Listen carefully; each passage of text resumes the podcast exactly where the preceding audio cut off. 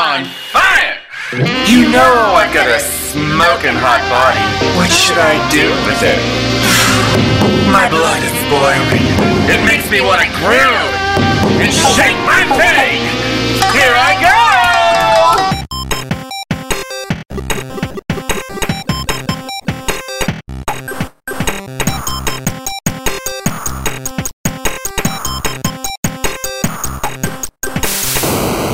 And welcome to Laps Gamer Radio. I'm your host, Mark Overwatch Hamer, and this is your weekly Laps news and Overwatch update for the week commencing 6th of June. Tonight we'll chatter a little bit about Overwatch and other games that aren't Overwatch that everyone else has been playing recently, and we'll touch on a couple of news stories that probably won't be Overwatch related, but then again might be. On today's episode, I'm joined by regular LGR team members Kevin Stewart, and joining us tonight from beautiful Seattle, it's Ryan Heyman. Hello. Good evening, gentlemen. Hello. Hello. How is everyone? Good. Fine. Warm. Yeah. Doing all right. Good. Yeah, it's really muggy here, and I'm horribly hungover, so apologies in advance, listeners. So you get hosting duties. Yes.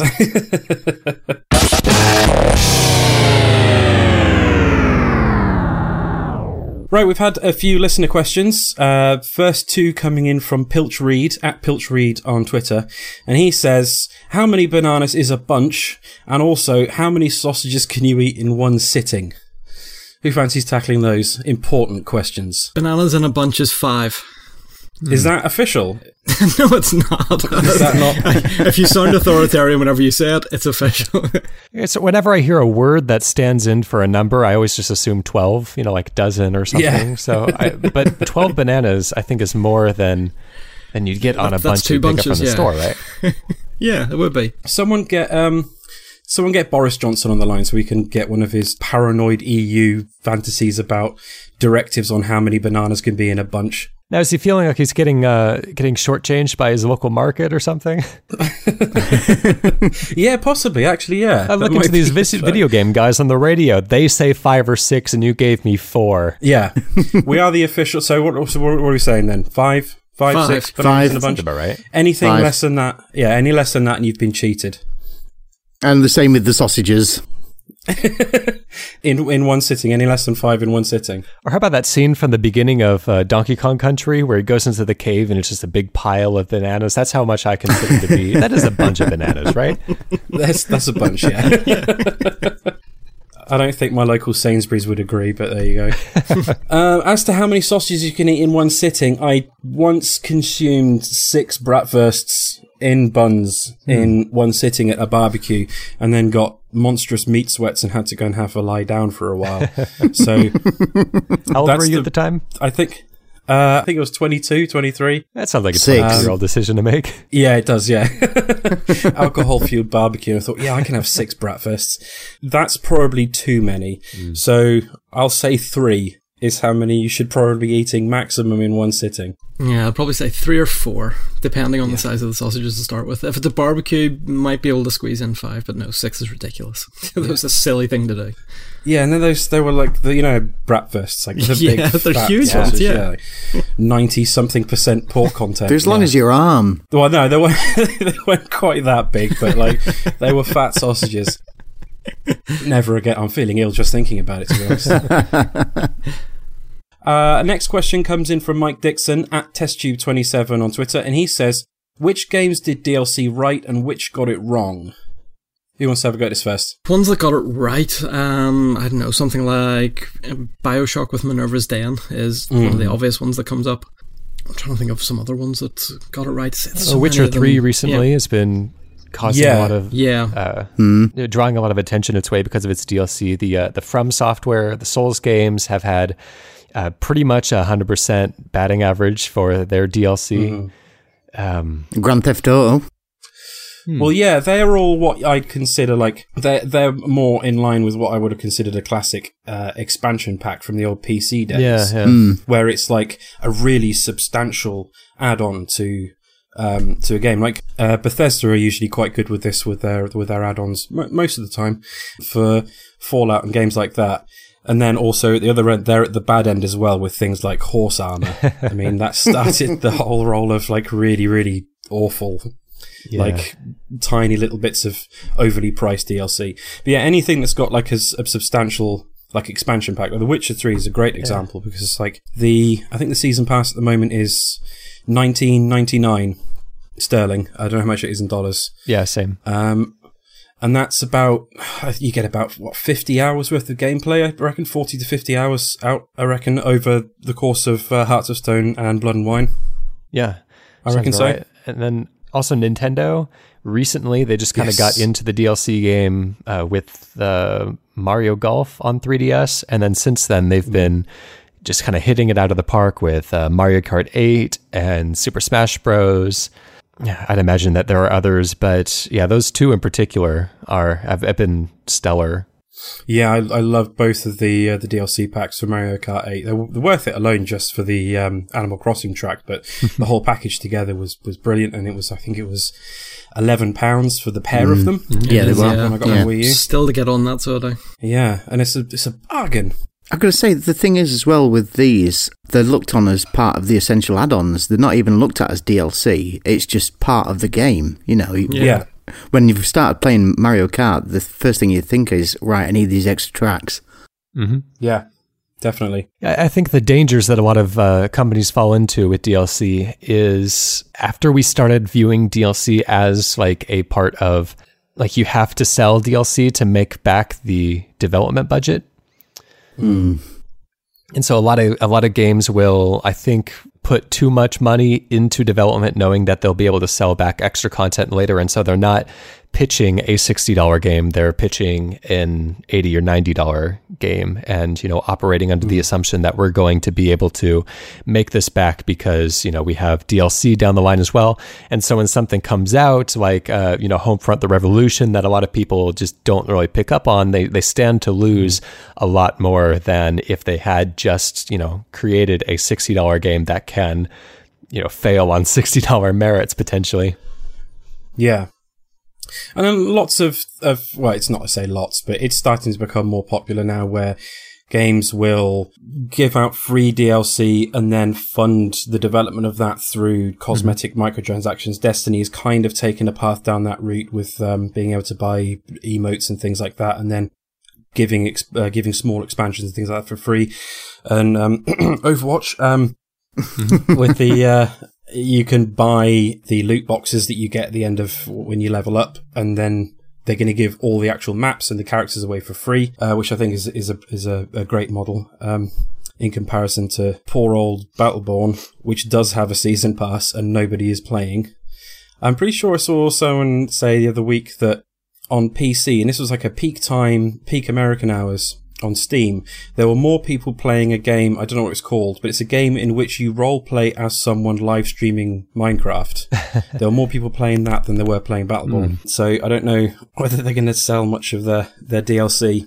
And it, it became a real problem with games like Call of Duty and Battlefield and games like that, where the initial game cost, you know, cost a good 60. I mean, like when I bought Battlefield 4 and then bought Battlefield 4 Premium, the, the, the full thing together was close to 120 pounds.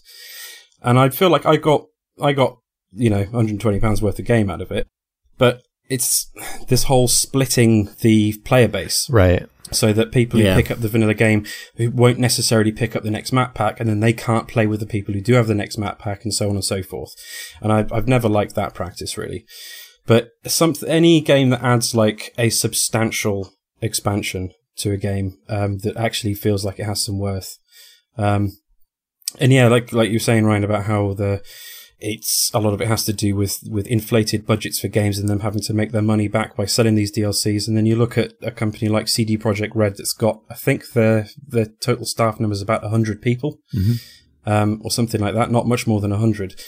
Um, and I think it's the same with Bethesda as well. Like they don't have a particularly big group of, of developers working on games, and so they can make these games at a reduced budget, and then they don't have to sell DLC, and so they can make the DLC worth it, so that people will buy it anyway, um, rather than feel like they, they have to to be able to join in with other people.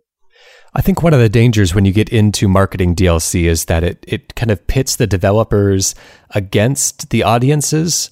And so they're always kind of working against each other. Like the developers need to push the audiences to spend their money because they need more money. And the audiences are uh, it becomes like a game almost to see how much you can get away with without paying the developers, uh, because you know losing money is a punishment in a way, and so in these systems of uh, you know operant conditioning and everything that games operate under, you're essentially you know the your opponent is the person who's taking money from you.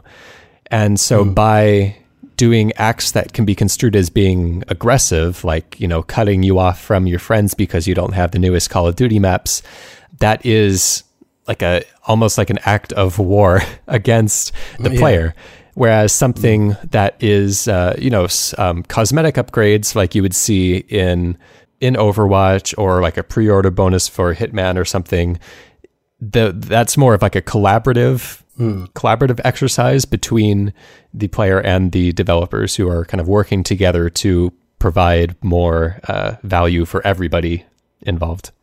Yeah, I mean, I take a less generous view of what Squeenix is doing with Hitman, um, despite the fact that I did actually end up buying the full game. Uh, that feels more like trying to fund the development of the game in progress. It feels like a, almost like a um, green light or early access sort of model, Right. where they are saying you can buy this the the the, the uh, you know the episodes in installments, or you can pay uh, a reduced amount of like forty pounds or whatever for the full thing, and we'll give the episodes as they're done later on the line. You don't know. It's the same model with. Um, the like the Telltale games, which is why I mm-hmm. tend to wait until all of the episodes are out before I buy the whole lot because I want to know that when the full game is done, it's good. And that's an approach they're taking with the Final Fantasy VII remake as well, isn't it? I think they're they're going to be yeah. doing it episodically. yeah, I'm not sure about that. Yeah, I, I think if you only had one episode of Hitman, then you'd have a pretty substantial game that you could play for hours and hours and hours. But if you if you only Oh, had yeah, for one sure. of Final Fantasy VII, I don't know how much you can really do with that. You're not going to get a real conclusion to that experience. No, no. I mean, yeah, it does work better with with Hitman than it would with some other games, but I just worry about that sort of model becoming more prevalent. The bits of downloads uh, that I don't like, the bits of extra DLC that really tick me off is exclusives, store exclusives. You know, when you're getting Yeah. something Oh, like yeah. Game or Target or whatever, you know, where it's buy this from here and you get this gun and you can. 10 out of 10 times I've done that, I've never actually used the extra DLC stuff. Mm. You know, the the extra gun or whatever is absolute ball bag and you just never use it. Yeah, it's the same with pre-order bonuses as well. Yeah. where you'll get like you'll get like a, oh you get this exclusive piece of equipment. Like they did this in Destiny a lot, where um pre-order the game, pre-order like uh, the legendary edition of the Taken King, and you'll get the Founder's Weapon Pack or something like that. And I I didn't get it myself, but a couple of my friends did, and the weapons you end up getting uh, last you for about half an hour. And then you find better equipment, so it was pointless. It was pointless anyway. Our next question comes in from Stuart Cullen at Fury AC3, and he says, "With Video Game Nation being cancelled after just four series, is there a place for video games on TV slash in mainstream media?" I don't know what Video Game Nation was. Is anyone going to educate me? I'm guessing, I think I saw the tweets from Stuart. Video Game Nation was a program that was run, I think, via Jinx TV and was shown on Challenge, Okay. um, the digital channel over here. So I did, hadn't actually seen it myself, but that, that's what it was. And yeah, it is a little bit sad that, well, for a start, that no bigger channel than Challenge um, had actually picked up a games program and was willing to broadcast it. But yeah, the fact that after four series, they've obviously decided that the ratings just aren't high enough to On Challenge? going. On challenge, Challenge, yeah. I yeah. Well, I mean, there's plenty of programming on the internet, and so really, like, we're not starved for that type of entertainment or even for Yeah, uh, critical stuff. And so, you know, the folks over at like uh, Polygon and Destructoid and just independent folks on YouTube like do a, a bang up job of producing great visual video game content. Uh, trying to transition it to TV removes the interactivity, which is really the only thing that makes games special in the first place. And so it would primarily have to be like a news source, which I think the internet's better suited for anyways. And so the, the real hmm. advantage that TV would have is connecting with audiences who aren't as kind of plugged into the internet sources or who don't want to do a lot of the kind of hunting the news down themselves. But yeah, I- I don't really see it as being a tremendous loss necessarily. No. I mean, like, we had Games Master on TV back in the day. Was that Channel 4? Yeah, Channel, that was yeah, Channel 4 was Games. Master. Yeah. Bad influence then was ITV with um, Andy Crane and Violet Berlin. Yeah. Yeah. But like that was in an era before the internet when you could try it, where you could kind of get away with it Yeah. a little bit. Um, yeah, these days, like like Ryan was saying, like, the, the the quality stuff that you want to watch and the less quality stuff as well, unfortunately, is all on YouTube. But then, like the stuff that I like to watch on YouTube, like I'm a big fan of um, Super Bunny Hop's channel on YouTube, Mhm. and he gets maybe maximum three hundred thousand views on a video Yeah. and that's just not enough. I mean, he usually gets about 100,000 or slightly less than that, and that's just not enough to sustain a show on a on a TV network, even a fringe digital TV channel. And some of like the the bigger stuff, like the the YouTube live streamers, like um um what's his name? PewDiePie. PewDiePie, yeah, and stuff like that. Like that works on YouTube. Uh, I don't see the appeal myself, but it it works on YouTube, and I don't think it would work on TV. People have tried to do some slightly fringe stuff, like um, Rab Florence and um, I can't remember the other fella's name, who did VideoGaiden. Uh, well, they did Consolevania back in the day, and then VideoGaiden on B- BBC Scotland. They're back doing VideoGaiden again on BBC Scotland in some format. We're not sure whether it's on TV or not, but it's on the, the BBC Scotland YouTube channel. And Charlie Brooker had um, Games Wipe. yeah, Games Wipe. That was it. Yeah, uh, and that ran here had a few episodes of that, like one season of that, I think. And I think maybe that could possibly exist as a as, as a, like a series of seasons if Charlie Brooker wasn't busy writing loads of good TV shows as well. Mm, that would be Um, hilarious.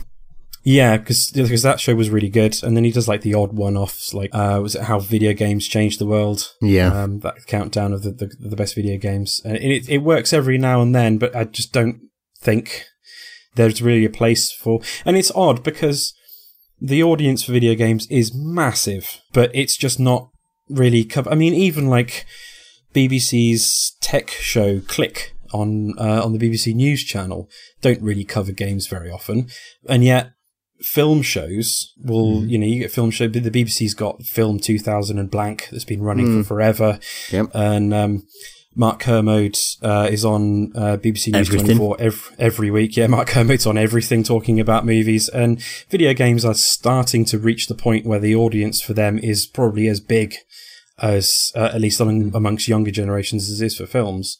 But I, I don't. I just think there's no place for them on TV. It's just it's an it'll be an internet thing. I think from now on. The thing is, if you do actually want to watch something about content or some news, I mean, as tough as it seems, you've got the IGN app on the PlayStation, and you've probably got Yeah. something similar on the Xbox. And I don't know because I don't own one. Yeah. Um, but I'm imagining that's the way that most people would access their content. You know, let's face it, when you're a gamer, you're playing games. You're not really watching programs about games. Yeah, and I mean the, the the quality of content coming out from some of these smaller streamers like Super Bunny Hop and people like that, and then the bigger gaming news uh, networks, GameSpot, IGN, Giant Bomb, Polygon, they they are putting out really really good videos as well. So we don't really need it on TV, to be honest. I'm just thinking it's interesting there that Stuart actually brought it up to do with mainstream media and not just TV, um, particularly with him working on the Scottish Sun. I think certainly games reviewing and reporting can still exist in a print media. Yeah. I think Yeah. just because TV changes so much and so quickly, um, it's Yeah. harder to appeal to such a large audience. Yeah, it's much um, more yeah, fluid. with the, the range of games that are available. Uh, yeah, and in, you look in, in like, print in print media, you've got the choice of well, you actually either read the article or you just skip over it, and um, if it's not uh, of inter- any interest to you, and print media has been in decline for for a, a number of years, and yet newspapers like you know like the Scottish Sun and like uh, the, the Guardian always has really good uh, games coverage, and they've got some some fantastic writers over there like Keith Stewart. There is a place for it in popular media. I just I just don't think there's um, there's a space for it on on television really necessarily.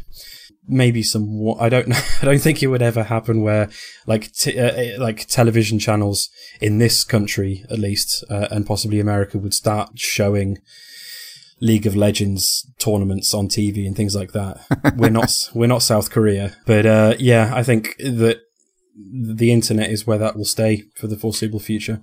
yeah, I think if they were going to try and do it on TV again, they're going to have to go down the sort of more anarchic route, the way Bits did on late night Channel 4. But then even those sort of programs don't really exist anymore on late No. night Channel 4. So yeah, I think just just yeah, there's enough content out there on YouTube. I mean, it seems these days that the vast majority of YouTube, or maybe I'm just going by my YouTube subscriptions, but the vast majority of YouTube is video game content, and in, most of it's good. And a lot of people who are making decisions for television grew up Hmm. In television. Like that's the media that they chose to focus on because that's their career. And so when it comes to cross media stuff, like that's why, you know, music has had such a troubled history with television. You know, it, it had a kind of glory period for a while, but since then it's not been all that stupendous and, um, and you know, video games as well. The people who are in charge of making decisions for TV don't know anything about games, and so they're really kind of operating from a maybe stereotype position of what gamers will like. Yeah. Yeah, there's there's not a lot of people out there like Geoff Keighley who can kind of straddle both worlds comfortably. Right. Our next question comes from Video Game Dog Art at Revatar on Twitter, and he says, "Would you like to be drawn as a video as video game characters, you lovely bunch, and who would you be?" Trevor Phillips. Have you seen me? I- Do I you know who that. I am? Yeah. If Trevor Phillips was an industrial DJ and liked his port, then Yes. yes. I could definitely see that, yeah. You know, I've, a- I've actually responded to a call for action recently from a studio here in Seattle that was calling for people to just have their faces photographed for um, video game use. And so I'll be going in at some point and, uh, you know, getting all clean sa- shaven and then sitting in front of bright lights for an hour or so. And so it's not the same thing as me being in a video game, but that's, uh, that counts. Nobody will recognize you. No, no, no, not about that though. I'd love to do some voice work though. Like that would be a lot of fun. Definitely. Yeah, Yeah. I- If I was going to pick a video game character, like j- just trying to think of one that I even remotely closely resemble, don't have a Wario? lot. Well, yeah. no, no, I've I haven't got. I well, I've got a beard and moustache, but I'm not losing the beard just for that. But um, I've got a you know quite sizable beard and not a lot of hair, so I'm going to go for the huntsman from uh, uh, Oh, yeah. Yep, that'd work. And I do, I do wear a lot of uh, plaid shirts as well. Yeah, there was a character in the Walking Dead 500 Days that looked a lot like me. I kind of took a few screenshots Yeah? while I was playing that through. Like, eh, yeah, Stu, have you got one at all? I'd have to go for ooh, possibly Gordon Freeman. Or Hey, at the other end of the scale, GonGon from uh, Super Monkey Ball Adventure. So my good friend Andy Palmer, whose uh, wedding I was at on Saturday, uh, at Remalaptar on uh, Twitter, uh, a message to say, biggest regrets, a series or even a genre which you never played enough of and maybe left it too late to try and get into. For me, it's fighting games always intrigued me, but as a man who has just turned 30, feel time has well and truly passed me for now. I feel his pain on when it comes to fighting games. I used to play a lot of Street Fighter in arcades back when I was a kid and didn't play any for ages. And then one of my friends who is very good at fighting games convinced me to drop quite a lot of money on Ultimate Marvel vs. Capcom 3 and a fight stick. And then within a couple of hours, I'd realised I was absolute garbage at that game when I was getting trounced every single match. It's a hard one to start and I haven't gone back since. Yes, yeah, yeah. I've since learnt that I probably should have picked something with a, a slightly, you know, easier difficulty curve, something easy to get into. I'll just stick with Smash Brothers. That'll do for me when it comes to fighting games. that's well good. Yeah, Uh, Ultimate Marvel is a tricky one as well because it doesn't have offline single matches against the CPU, which Hmm. is uh, you could play the arcade mode and you could play the training mode, but Yeah. there there's no way to just have a single match with the CPU, which is ludicrous. Yeah. I, I remember trying Skullgirls as well when that came out on 360, and that had a really, really good tutorial Yes. which taught you like the basics, the very, very basics of fighting game And some um, advanced stuff you as well. Gameplay. Yeah, but I was rubbish at that as well. I just, uh, I think it's the same. I think it's the same problem I have with like character action games, like the the, the platinum games and the Devil May Cries of this world. Hmm. That I'm just, I just can't remember, or I can't seem to be able to input smoothly those combos. so the I- muscle memory. yeah, yeah, I just don't have that muscle memory. So uh, when it yeah. comes to fighting games for me, I I don't like the ones where you have to memorize long strings of attacks because I do like to jump Yeah. between characters and, you know, it keeps more variety that way. And I don't like having to, you know, input everything perfectly. And so my compromise is playing the uh, Soul Calibur games because they've always been a little bit more kind of like mm. based on mo- maintaining your momentum and positioning mm. yourself. And, you know, you have one Yeah. button that will attack with, you know, this hand and another weapon that'll attack with, you know, this hand. And, and so it's not as much about memorizing combos as it is about like locational awareness of yourself in the 3D space. Yeah. Mm. So that's probably a good place to start for people who are looking to get into the genre. And Voldo's excellent on that as well. He's so crazy. Yeah, that might be one I might have to look into because it's it's something I'd like to be able to get into because I, I I appreciate it from a distance. I'll watch footage mm-hmm. from Evo and, and other fighting game competitions and be like, wow, that looks incredible. I wish I could do that, but I don't know. I've just never sat down for long enough. I don't have the patience to bash my head against a brick wall long enough uh, to to get good at them. I'd say Soul Calibur 4 is probably a good place to start. Okay. Soul Calibur 4. And also, that has an amusing feature in where uh, it has a pretty robust character creator with some uh, pretty absurd stuff in there as well, which is lots of fun. Um, so I've made you know all sorts of like Solid Snake and Captain Falcon and fun characters like that. But uh, it also has, as you're selecting characters on the character select screen, there is a box that basically says just like make me a random character out of nowhere. And Yeah. it just throws together like a random assortment of all the different pieces that it has in its uh, in its character creator thing. And so there are some truly surprising moments that come from that. Like once I was fighting against this, uh, uh, you know, this randomly generated character, ended up bashing her head so much that the the helmet that she was wearing broke, and this giant green afro broke out. like that's a huge twist to pack into the last thirty seconds of this fight. I uh, I did have a bit of joy with Super Street Fighter 4 on the 3DS, but I think that was mainly that you could map some of the moves that had difficult inputs to the to the four buttons on the touchscreen. So you could just cheat and just press a button and they'd pull off that move. but that always felt a little bit like cheating.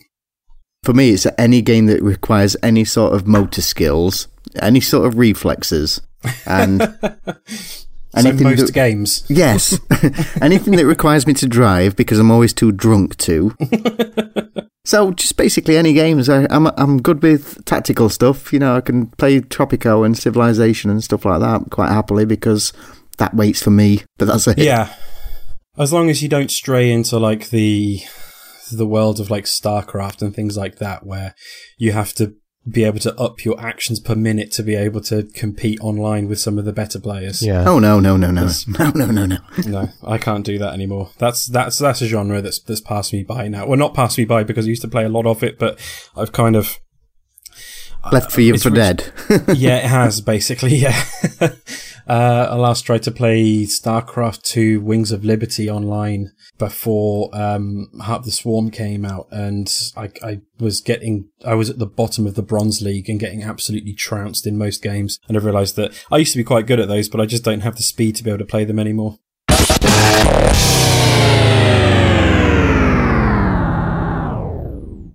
Okay, moving on to what we've been playing over the past week or so. Who likes to start us Overwatch. off? Overwatch. Yeah, Overwatch. I'll leave that till later. I'll let, I'll let you guys get in a word in edgeways first. Stuart, do you want to start us off? Yeah, I can start off. Over the past couple of weeks, well, I missed a, a show or two and what have you, and then I was away on holiday, so I don't have a huge. Well, I've been playing little bits and pieces of a variety of games. Um, I've been doing little bits and pieces of my 16 and 16 challenge. So I've been playing a little bit of Bioshock, a little bit of Doom 2, a little bit of Advance Wars, etc., and uh, some of the other ones. But this week, I have mostly been playing Splatoon. Hey! Yay! which which was, was sitting ready for me coming back from my holidays, and I have been really enjoying it. It was So good. Yeah, it was developed by Nintendo EAD, um, published by Nintendo, format on the Wii U, release date on the 29th of May 2015. Um, now I'm getting in into it late, and it's what nearly a year um, after it was actually released. Or just over a year, but the people still playing online is amazing. Um, Yeah. You're usually in a game within a minute or so, and that's a full 4v4 um, team based. So it's and it's just the three minute matches is just so quick. If you're doing rubbish in a match, the next one you'll probably be doing all right. and uh, it's there's a nice variety of weapons. There's all the different wardrobe um, outfits that you can change um, to vary your skills and things like that. And uh, yeah, no, it's it's just a, such a joy to play. So and there's the um, the Splatfests as well, which pop up every now and then. They're always Yes. great fun to get involved in. There is one on the 11th and 12th. Now I'll miss a little bit of the 11th, so I'm hoping to get playing that as my first Splatfest on part of the Sunday. So I am, uh, so Mm. that'll be good fun. And there's a new update dropping this week sometime as well. I think Yeah. with a variety of new weapons and other bits and pieces. Uh, so the fact that all of that has been free and Nintendo have been supporting that so well more than a year now after Mm. um, it was actually released is fantastic.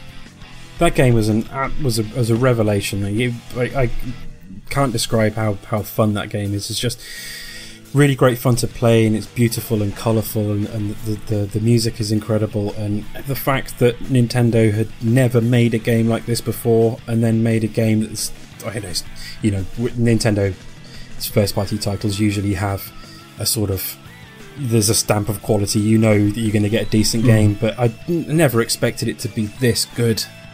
And it's it's it's incredible. I absolutely love Splatoon. Have you played that one at all, Ryan? Uh, eh, just briefly, I've, I've not bought it Hmm. myself. Yeah, would love to, but it just refuses to come down in price as Nintendo games do. yes. yeah. It's quality for you.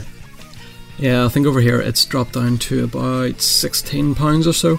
Mm. Um, I got lucky. Tesco's were doing their last boost event, um, so actually they had it on their website for twenty eight, but because of the boosts, then I got it for half price um, Oh, nice. for fourteen pounds using vouchers. So that worked out quite nicely. So never actually technically spent any money on it, which is even better.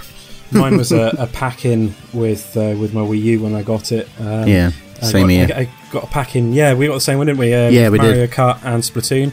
And over those first few weeks, I ended up playing more Splatoon than Mario Kart, and I never thought that would be the case at all. no, Like it's it's an incredible game, and yeah, Nintendo have supported it so well uh, since it came out with because it came out with a bit of a dearth of content. There wasn't a huge number of maps or weapons, but it's just been supported regularly for so long. Love it, absolutely love it. The other game I've been playing has been Space Grunt on Android.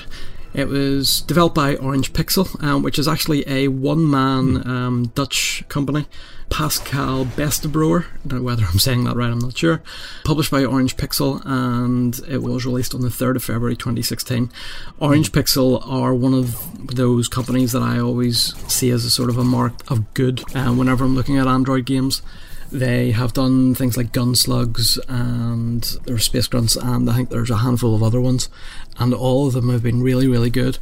Space Grunts itself is a randomly generated dungeon that you try and make your way through. Um, it's actually turn based, so you move and then the aliens move, and there's three different sort of classes of character that you can play as, a variety of weapons and a variety of sort of tech updates and things that you can actually pick up as you're making your way through. Each dungeon is separated up into a at least sort of three or four little mini levels or floors and then there's a larger section. Um, I think there's about six of those.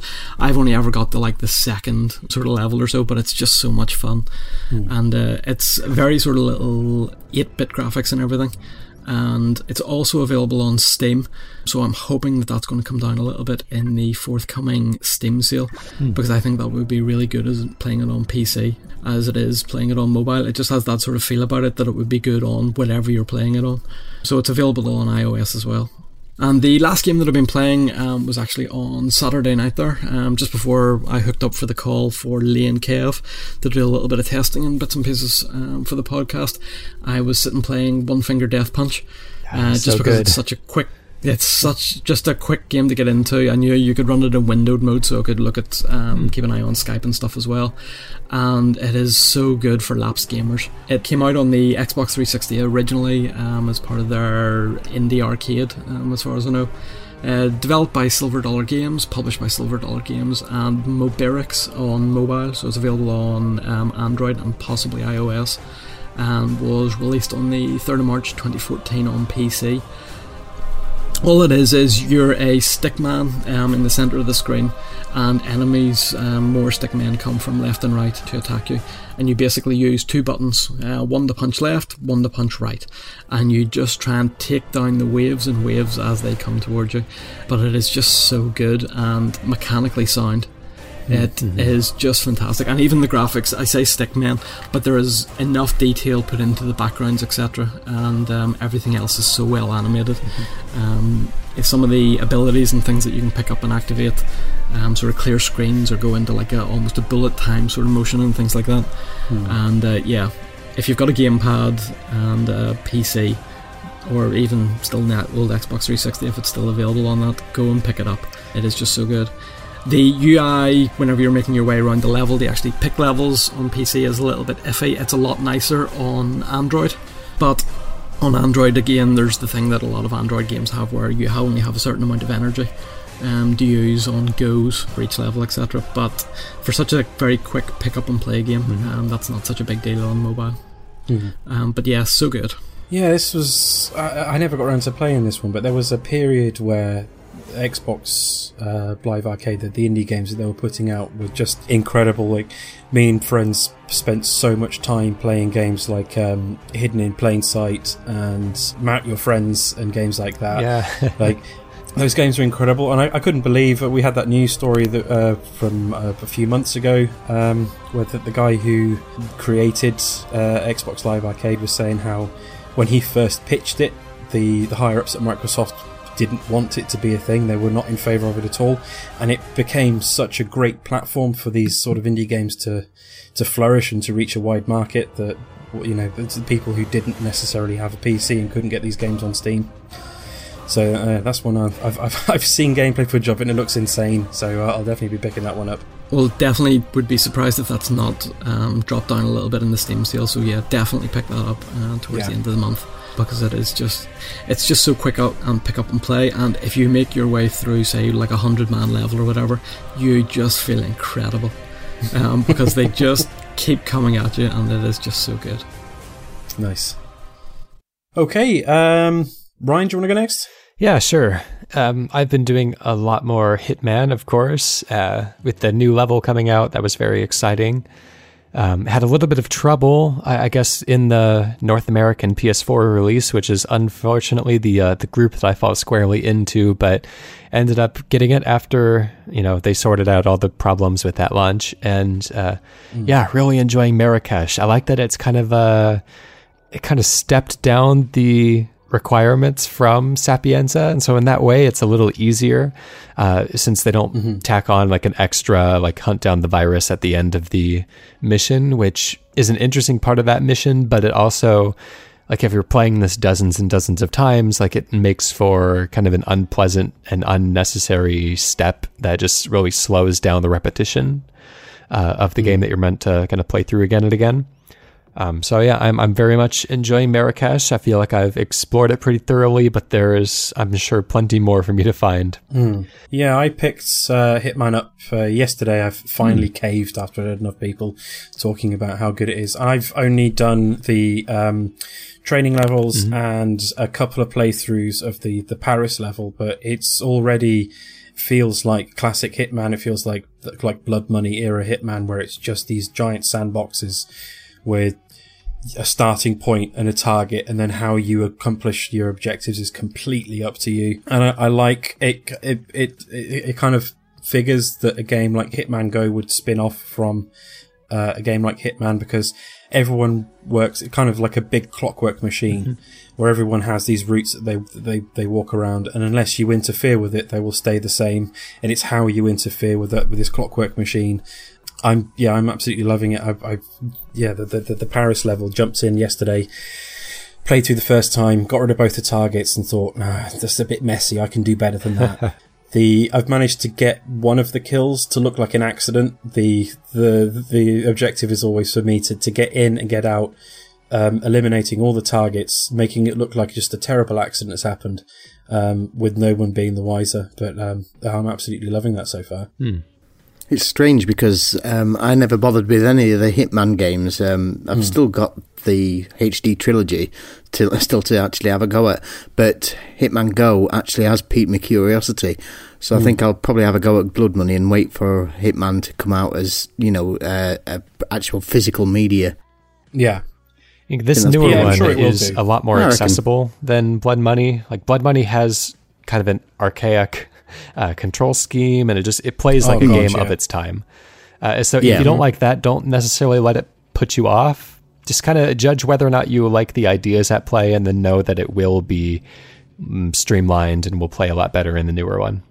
Uh, and I've also been playing some Nier uh, on the PS3.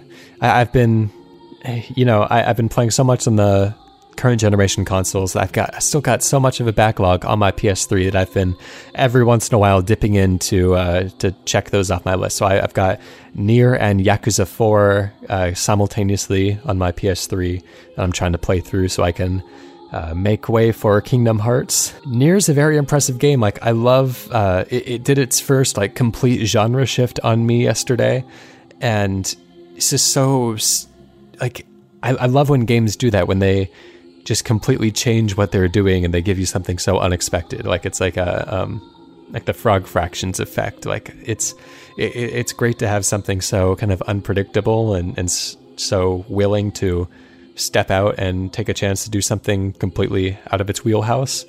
Uh, Nier is a JRPG that kind of plays in the style of uh, like a newer Final Fantasy, I would say. You play a, a dad in the westernized version or a brother in the Japanese version, uh, named Nier, who is um, is trying to find some cure for his daughter's disease. And so he's kind of traveling the countryside and going to various villages with the help of a talking book. And um, it, it just has so many strange ideas packed into it that don't necessarily even always work well together. But like, it's so cool to just see them all just kind of playing towards a single end. And, um, you know, like you have your book can fire bullets kind of like a, uh, kind of like a shmup game whereas you your your um, sword swinging combat plays a lot like Kingdom Hearts combat. It's very action oriented. It's very in your face, and um, but it, just seems like every village I go to and every place that I visit, like there's so many surprises that I would not have expected to see, and so it's uh, it's an interesting one, and I'm very much looking forward to uncovering more of its secrets.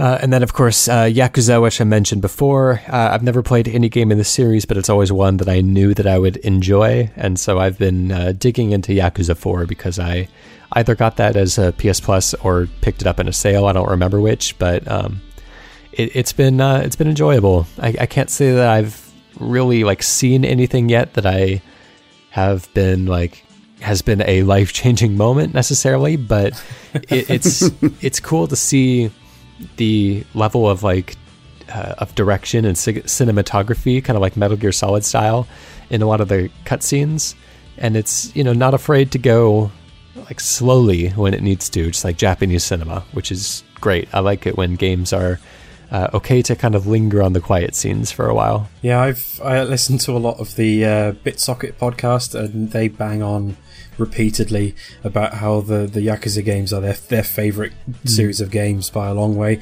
Uh, I, I've got Yakuza 4 sitting on my PS4. I'm sorry, on my PS3 for when that was um, the PS Plus game, and I'm, I do intend to go in and play it. My girlfriend played a little bit of it on my console, um, and what I saw from the first couple of hours was was yeah re- looked really interesting. I mean, it, she's been to Japan. I unfortunately haven't, but she said that from what she saw of uh, it's Kamurocho, isn't it? The area where you play through in the city.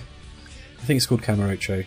Um, she said it was a, like a you know a pretty good facsimile Yeah. of what downtown Tokyo is like. Um, so yeah, I, I want to play that one. Yeah, and then I've also been uh, trying to get through more of The Witcher 3, which I bought at launch, but um, I just didn't really like it for the longest time. And even now, Oh, like kind of every other time I play it, I have a good experience and a bad experience, and so I'm I'm still not really like entirely sold. But I think that its strong Mm-hmm. moments are strong enough to keep me going. and Yeah. you know just the word of mouth like people absolutely love that game and i do like the um the small stories that it tells and the world that it creates but i don't know there's just so many little things in there that bug me so much. Like i don't like the way that Geralt moves around and i, I don't like the um it, it feels like there's a delay on the controls. Like Yeah, there was there was a, that was a people a thing that a lot of people complained about. Um, he seems to carry momentum a lot, so that when you Yeah. let go of the stick, it takes a little like a split second or so before he stops. To their credit, though, CD Projekt Red did take that on board, and if you go into the options, you can switch Geralt's moving to an alternate right movement. i've done which that and is that a helps lot a more lot responsive. but it's still not a Yeah. complete fix but i think It's even not Dark the, Souls, no. right and i think that is the thing Yeah. like I, I i played that for the first time coming straight out of dark souls 2 and so that probably was an Ah, unfair yeah. comparison to make but um i think even like i can move my camera control stick and i can hear it click like quite a you know noticeable time before the camera even starts moving so i Yeah, yeah, don't know about that. But the uh, DLC It's got- sounds excellent, and I, I might Oh my even God, yeah. power through to all of that. You know, it's it's been a it's been a bit of a trial of experience, but I, I think that the strong stuff is strong enough to keep me going through it. cool. Uh, so, Kev, what have you been playing? Bugger all. Except I've I've played about an hour or so on Persona 4 Golden, just because of the heavy recommendations I've had from a certain person, Mark, who will go unnamed. Mark. Yeah, Yeah, I'm loving it. It's phenomenal. I don't want to say too much about it because I do actually want to do a bit more of it. But it's got me hooked enough to actually get the Blu-ray box set as well, which I'm started watching sort of in parallel with the game, and it does work as that and without actually uh, going too deeply into it. it. That's why it does. It just runs parallel to the game. The only other thing I've done this week is got a 64 gig memory card for me PS Vita. Loaded all the stuff onto that, so now I've got 51 games that I can't play. well, it'll take you about fifty odd hours to get through Persona Four, so you'll be sorted for a good while. But um, yeah, I've I've gone on at length on this show about how much I love Persona Four. I can see why now. Yeah, it's probably my favorite JRPG. Um, just the whole uh, everything about it the, the, the design uh, the, the characters the voice acting the the fact that it can handle it, it tackles quite i don't want to say too much because it's, there's a lot of stuff happens later on in the game that you won't have come across yet but it handles some quite mature topics um, with uh, you know more maturity and sensitivity than you'd expect from a jrpg yeah that, that that game is is incredible so um, I can't wait to hear what you think when you played some more of that. Yeah, I'm looking forward to it. I've not played a JRPG in absolutely ages, and I'm trying to remember the last time I actually uh, managed to wade through one, and I think it was probably going back to the PS2 days, and you know the original turn-based stuff um, before Final Fantasy went a bit weird, and yeah. Um, loving it because it's exactly what I want from a JRPG anyway. You know, it's still Yeah. turn-based combat, um, but the whole interesting aspect is this whole whole social thing. Um, So I'm going to see how that turns out. It's very fascinating so far.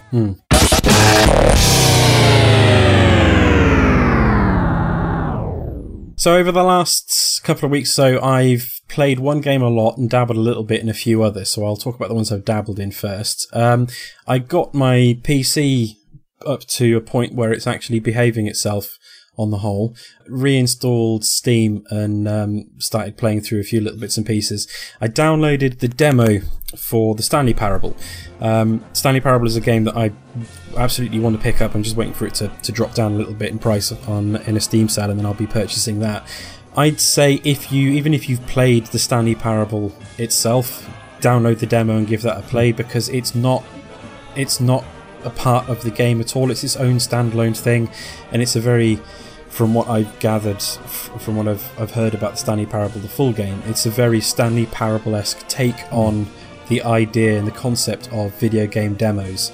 Um, I thought I thought it was absolutely hilarious and really enjoyed playing through that. It's got a very Douglas Adams esque uh, sense of humour, which I absolutely love.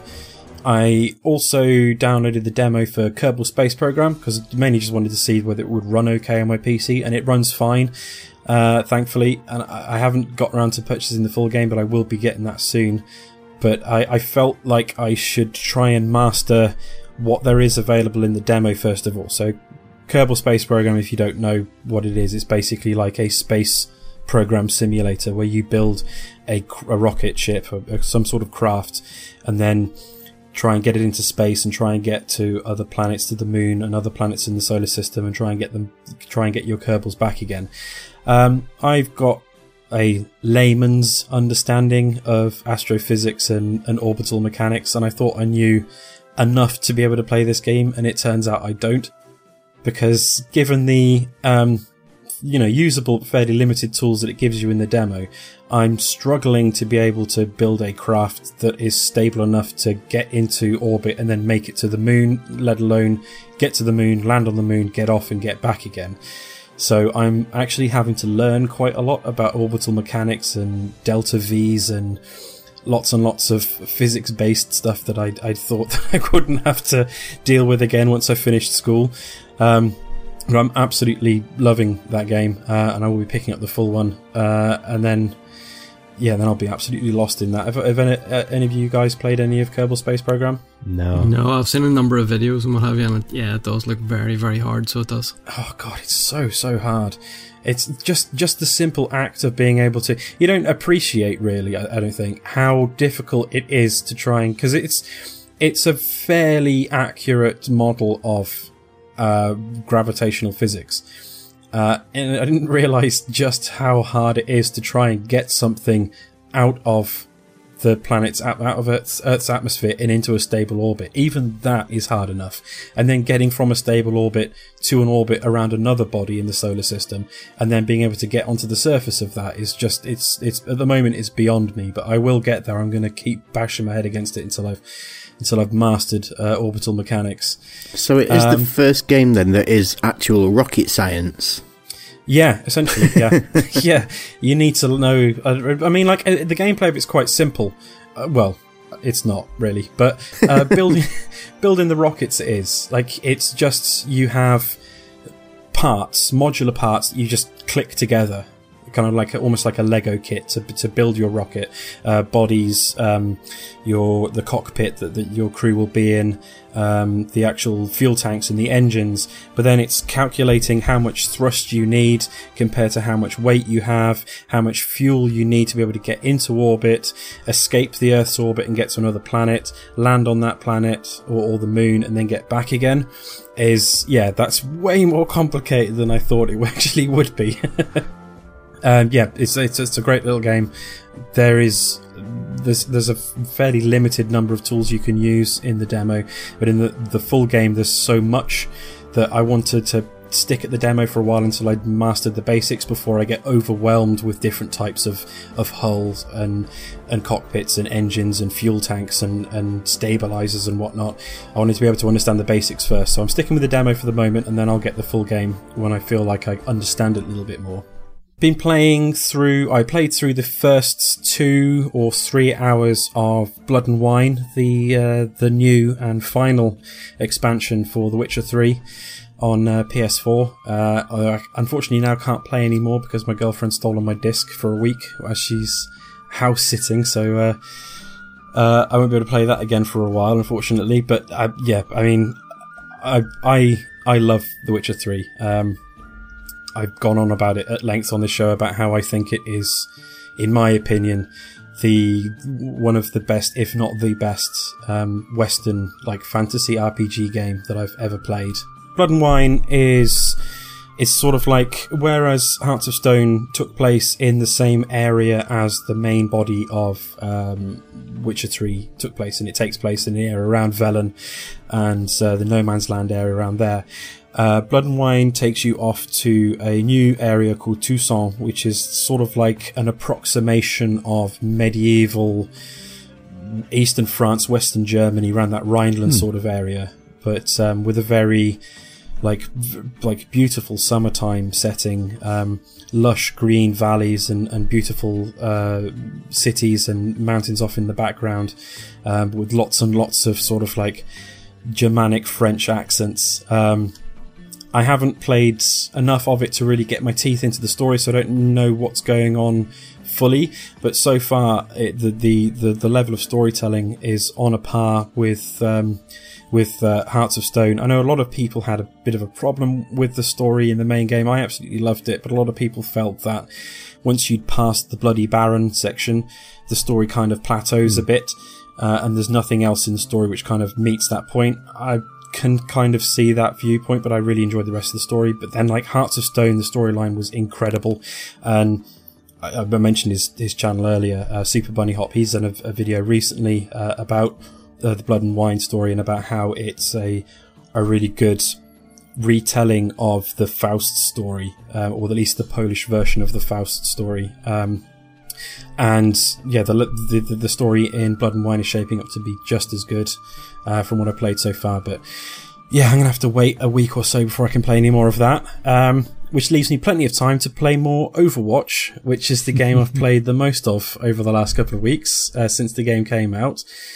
I have spent 150 pounds on that game now. Wow. Um, yeah, I bought the digital version um, so that me and my girlfriend could share that, uh, and then I loved it so much that I plumped for the hundred pound collector's edition as well.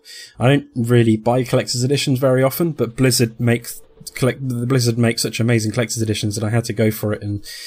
The, the goodies in that box are, are fantastic. I tweeted up some pictures on the um, Lapsed Gamer Twitter feed a while ago. But um, yeah, Overwatch is, is fantastic. I've talked about it a, a, lot already, so I won't go into too much depth. But yeah, it's it is the it's like Blizzard saw what um, that Valve had done with um, Team Fortress Two, and said, you know what, we can do that better. And then they went and did it better. Um, so it's it's that sort of game, but with sort of like a MOBA ish sort of uh, characters, heroes with like set skills and set weapons and like a couple of power, a couple of powers and then like an ultra power, um, that you can unleash that charges up and then you unleash. Um, the thing I think I love about it the most, apart from the fact that it's just such a tight shooter, is that so many, I'm, I'm not great at multiplayer shooters, uh, and when you play something like Battlefield or Call of Duty or something like that, at the end of the match, it throws up the scoreboard, and so everyone can see just how bad at the game you were. But in Overwatch, I can play a tank character. I can play like a character called Reinhardt, who's just a giant German hulking suit of armor with a hammer and a shield.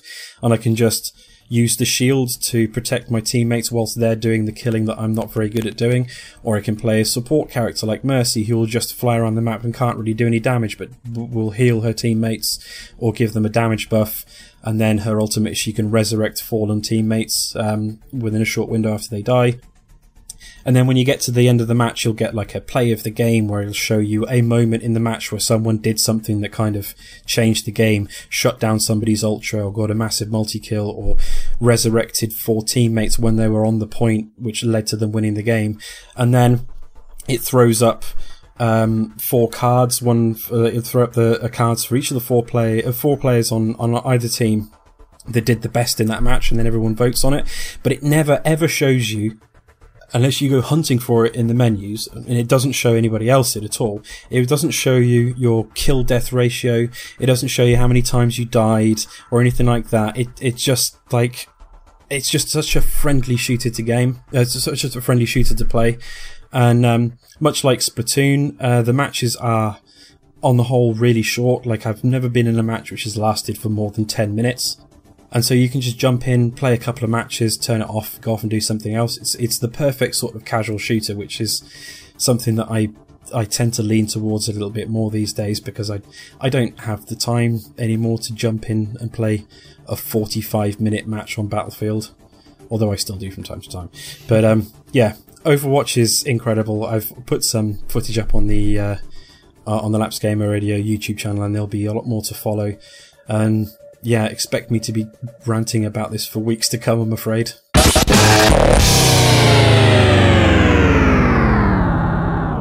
So, uh, our friend Adam was uh, going to be on the show this evening, but uh, he's just got back to Canada after a, a trip uh, to the UK. So, he's horrifically jet lagged and is unfortunately unable to join us this evening. But he's been so kind as to record uh, a short uh, a short piece on what he's been playing recently. So, take away, Adam. Hi guys, so just a quick recording from me today. Just to go through what I've been playing. Um, it's quite a lot to catch up on, actually, because I guess one coupled with a vacation back to England and a lost recording during one of our episodes, I've kind of missed almost a month of what I've been playing. So hopefully this doesn't drag on too long, but here's what I've been playing. Superhot on the Xbox One.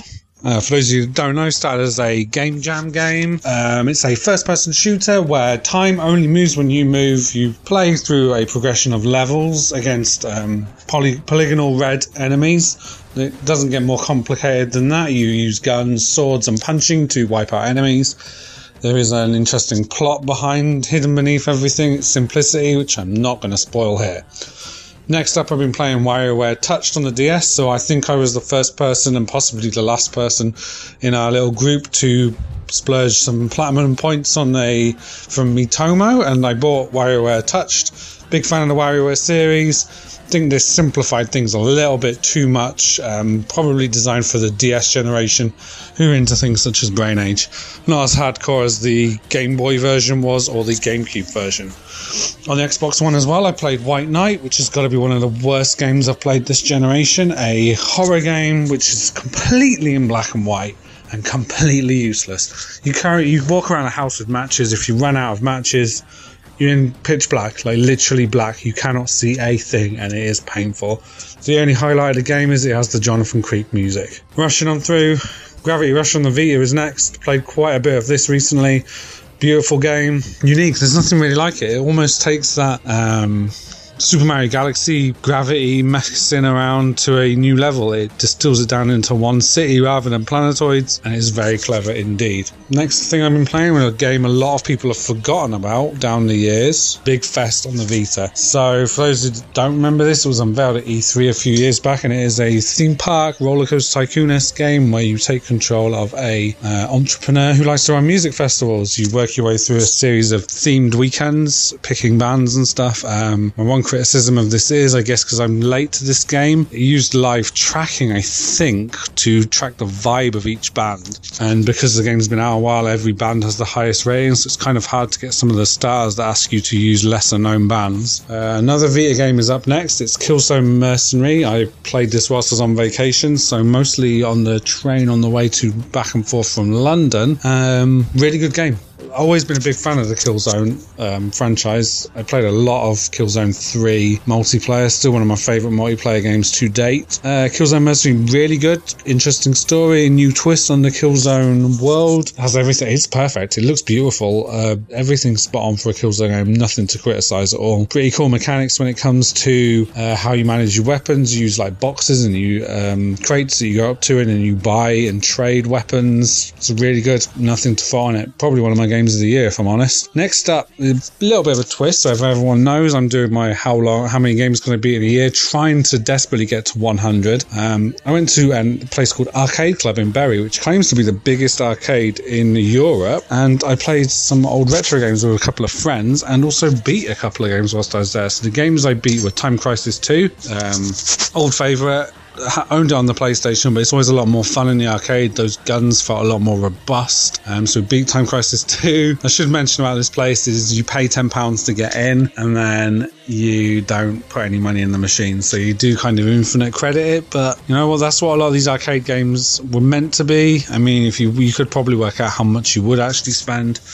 Next game we beat was Michael Jackson's Moonwalker. This is not the same game you might remember from the Genesis. Uh, it's not side scrolling, it's isometric. You can play as up to three Michael Jacksons, roaming around this world, shooting, dancing your way to beating all the um, Joe Pesci's pesky enemies, hooligans, henchmen. Final game I beat was Terminator 2 Judgment Day, the arcade game. For anybody that's followed my extra life efforts, I once beat that game on the Mega Drive after hours and hours. It's a really tough game, even on the Mega Drive, and it's a really tough game in the arcade. By the end of it, we could smell the plastic from the guns like it was melting. It has some brutal bits where you probably shouldn't be holding the button down still to shoot because you're going to break the controller, but we still did. We beat it awesome. Finally, I won't bore you with this one too much because I know there's a certain someone on the podcast that will be talking about it a lot. It's Overwatch. Wasn't going to buy this. Came back from my holiday, wanted something to play. Kind of played thought, right, I'm going to get Overwatch. I've really got into it. It's not something I expected to get into. I'm not usually into online shooters, but it does a fantastic job of even when you've lost, you still feel like you won and gained something. The variety of characters means you can mix up from game to game and you're constantly learning. It's quick fire nature, just makes it fantastic. It looks beautiful. It's it's almost like a casual shooter. They've, it's almost like Blizzard have done what they did with Heroes of the Storm when they took Dota, made it simpler, but still it's got depth. It's like they've taken first person shooters and brought them to the masses. I love how the um, perk system works with a superpower or whatever you want to call it. Pumps up, and each character has a unique thing. You just hit them Y and unleashing that super weapon. There's nothing. The loot system is basically just cosmetic stuff, but it still makes it cool. It's nice to see people with unique skins that you don't have, and then as you acquire them, it makes it super interesting. That's basically what I've been playing. That's as quick fire as I could get through it to catch up. The only other thing I guess to mention I've been playing, which would have been my lunchtime pick of the week, is Grumz, G R U M Z. It is a really simple game where you control like a multi sided dice that's portrayed on the screen in black and frame by moving its way up and down a line. And it's a bit like the beep test, as you can get across the screen up and down this line as many times as possible. And you get a point for each time you do it. There's geometric shapes shooting their way towards you. You got to avoid them. You hit them, you're dead. I'm out of breath after all that. Speak to you soon. Bye. Thanks very much for that, Adam. Our lunch hour game of the week this week is a little game called Mekorama, developed by Martin Magni, who is at Martin Magni on Twitter. It was released on the 15th of May 2016 and is available on Android and iOS. It's a very good little puzzle game where you have to guide a robot around the levels and basically get them from the starting point to the little red button point at the end of the level. It looks and feels somewhere in between. Oh, I'm trying to think. It's uh, Monument Valley and Captain Toad's Adventures on the Wii U. A slightly more symbolized version of Captain Toad, but certainly it's very, very good. It's got very clever little physics within it and there's 50 levels in the base game which is free and is a pay what you want option built into the game. But the developer actually tweets uh, like a daily level as there is a level editor within it. And there's a couple of other twitter feeds that i follow which have been posting up other levels that people have created. So while there's only 58 levels in the game itself there are seemingly infinite ones. And probably an awful lot more creative ones. I'm sure the developer is very happy about some of the levels that come out because some of them just look very complicated uh, that people have spent an awful lot of time in. It's the same with something like Mario Maker. You know, you give the tools over to the community and the things they come up with are completely far and away more advanced than what the developer necessarily thought it could do um, at the time. I'm up to level 38 and I was starting to get a little bit stuck.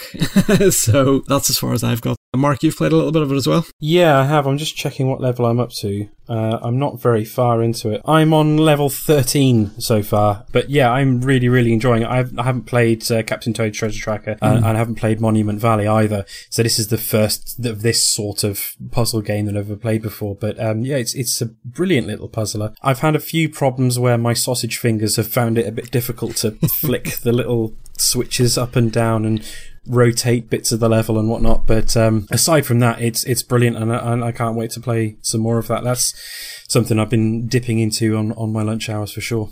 Yeah, no, it's a very uh, nice little game. If you, uh, if you have the chance, I would probably advise playing on possibly like a seven-inch tablet, um, Yes, or possibly yes. something a little bit bigger.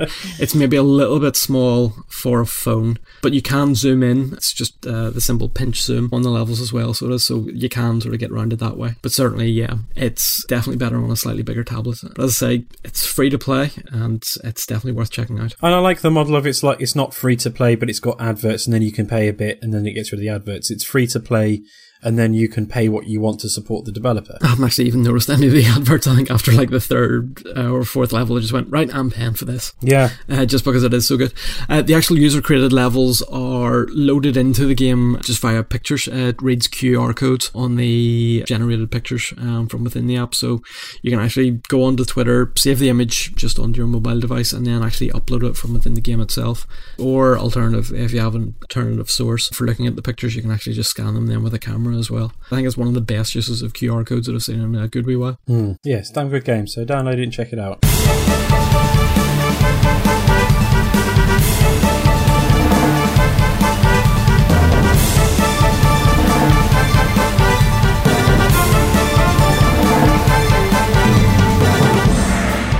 Okay, so moving on with the news, and our first story uh, is from Stuart. We, um, from Nintendo Life, and it has been announced that the Nintendo N Cross production has reportedly been pushed back to 2017 to incorporate virtual reality. The order volume has been reduced from 20 million to 10 million. Nintendo has reportedly delayed mass production of its N Cross console in order to factor in virtual reality functions and improve the system's unique console and handheld integrated gaming experience, according to DigiTimes. Sources close to the production chain have stated that the console combines domestic and portable gaming functionality, which has long been rumoured. It showcases a 5 to 7 inch display with a controller and joystick for users to play as a mobile gaming platform. N-Cross is also able to connect to a TV and operate as a traditional domestic console. The sources have claimed the supply chain received Nintendo's order to start developing the case mold for the N Cross in the middle of last year and was told that the console would enter mass production and launch in the middle of 2016. Nintendo's new mass production schedule means that some key components will still be produced this year, but full mass production won't begin until 2017. Another report states that Nintendo's order volume has been reduced. The plan was originally for 20 million units in year 1, but Nintendo's new target is around 10 million units. Sources claim the change is down to the fact that the Wii U has sold poorly and the console market is considered to be shrinking, although with Sony's PlayStation 4 passing 40 million units sold this year, that last point seems a little inaccurate. Foxconn has been given the lion's share of N-Cross production, but rival firm Pegatron Technology has apparently been sniffing around for work too. Foxconn apparently has 40% of the N-Cross order, with the remainder being shared between Japan-based Mitsumi and Hosiden. Meanwhile, Taiwan-based component suppliers Macronix International, PixArt Imaging and Delta Electronics are also involved. So, yeah, we want to make very clear that this is not a delay that we're talking about. Like, this is still the projected time that Nintendo uh, wanted to ship the NX, uh, or at least according to the announcement that they made. And so, you know, this this news story is not talking about a further delay to that. Um, it was always meant to come out March of next year, as far as we know, which which felt weird from the beginning because this is usually the kind of thing that you would want to launch before Christmas the previous year, uh, because you know that's when they stand to make the most money, uh, presumably. And what's confusing to me is that the the piece of news is that they're they they reduced their order from 20 million units to 10 million units, which uh, you know to build in VR potentially. But does that mean that those first 10 million units aren't going to have a standard function of the latter 10 million units that they'll be producing once the VR is finished? Or I'm not just not really clear on what downgrading the order means unless they are thinking like, well, since we have more time, hardware's finished, we're going to just take our time in producing these so it's not as much of a financial strain all in one quarter budget. I don't know. I don't think anybody knows what Nintendo are doing at the moment, really. They're just doing whatever they feel like.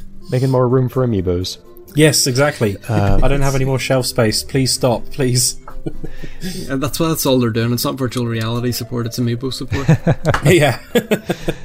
uh, we should just clarify quickly that we've we're calling it the N Cross because we have it on reasonably good authority that that is how it's actually referred to in Japan, uh, in the same way that Xenoblade Chronicles Cross and Street Fighter Cross Tekken and games like that. Uh, it's not an X; it's a Cross because they don't have the equivalent of X in in Japanese language. Yeah, this is an interesting story. I did also hear that apparently, to continue Nintendo's attitude towards third party developers, uh, third party developers are being uh, told to start producing, well, being asked, should we say, to start producing games for the N Cross without being given dev units or the specs of the final console. So. So they're developing for a console that they don't know what it is yet, which is sounds tradi- yeah sounds typically Nintendo. Yeah, it seems a very odd situation. Um, The way it's being either handled or sort of being reported. There's an awful lot of numbers there and an awful lot of supply chains and etc. And it's kind of hard to make headway with what's actually necessarily going on. Certainly, the number of units is probably significant. The fact that they're having it for the sort of expected sales within year one. Um, that's very wor- I wouldn't say worrying, but certainly they're drastically decreasing their expectations for the system. But then that that happened with the Wii, didn't it? Because when the Wii first came out and it became an instant overnight hit, people couldn't you couldn't find copy. You couldn't find a Wii in a yeah, store. there was the shortages for and everything for it. Yeah, Yeah. Yeah, but do you think this is because they actually look too closely to their own navels? Uh, Nintendo traditionally just look at the Japanese market and just take that as read. So, of course, in the Japanese market right now, everything's handheld or mobile. So Yeah. they're just thinking that the, the the market is shrinking when it clearly isn't worldwide. But they're just refusing to actually accept that. Yeah, because the console market worldwide is absolutely not shrinking. In fact, it seems to be larger than it was the, the, the equivalent time last generation. Burgeoning. Yeah, it's hmm. huge, but yeah, the home console market in Japan has been shrinking consistently year on year for quite a while now, mm-hmm. as pe- you know people move towards mobile and uh, and uh, handheld, like you said. So you could see it. Maybe eh, maybe it'll come out and it will be incredible, and everyone will want one. We'll have the same situation with the Wii that you just can't find one for months until they worked out how to create more of them. Uh, I take all of these news stories, these these reports and leaks about what the console is with a pinch of salt because we've heard so much over the last what two three years Oh, yeah. about what and the the NX sort of is. leaks and the sort of mocked up prototypes and things like that. yeah, and the, the the God knows how many different patents that uh, that N- Nintendo have registered for really weird things that might be in the console, might not be in the console. Nobody knows. Uh, so I don't know. I don't know. I, I'll I'll take everything with a pinch of salt until we finally see the, the launch, which should, or the, the announcement, which should, fingers crossed, be not too long after E E3. You would imagine so. I think they've got a couple of Treehouse ones and what have you, but I think they're probably going to be covering Zelda and some other games. So, Yeah. I would I would imagine possibly late summer um, we might get a little bit more of a clearer picture, but we'll just have to wait and see. Well, they did announce last week, I believe, that they've they've backtracked and that Zelda will not be the only game they're showing at E3. Uh, there might be some other games there, but they'll probably all be 3DS games. I'm assuming that's only because they're reading Lee's tweets. He said Yeah, that yeah. They, they would be doing something like that. They're actually Yeah, following um, him. Yeah, well, the interesting stuff that they're doing at the, at the moment right now um, is in the, the mobile market where they, they're moving into that. I know that, that we have all, I think, collectively dropped off Miitomo. Absolutely. Um, I've still got my copy installed, but it's only on there until I need the space, and then it's getting uninstalled. because Yeah, I've the last been- time I loaded it up. Yeah, I've been toying with it today as well, trying to think, mm, do I let it go? I might log in once more just to see what is Yeah. going on, and after that, I think it's, nah, that's it gone. It was interesting for a while, but it's just not. It's not enough of a game really to keep your interest for, for, for very long. It's the other stuff that they're talking about doing in the mobile. The other stuff they're talking about doing in the mobile market they're more interested in, like um, uh, Pokemon Go and things like that. I do like the fact that they're actually registering loads and loads of crazy patents, so nobody can actually tell what they're up to. They're just scaring the living shit out of everybody else. Yeah, That's a good move. Mm, it's a clever tactic.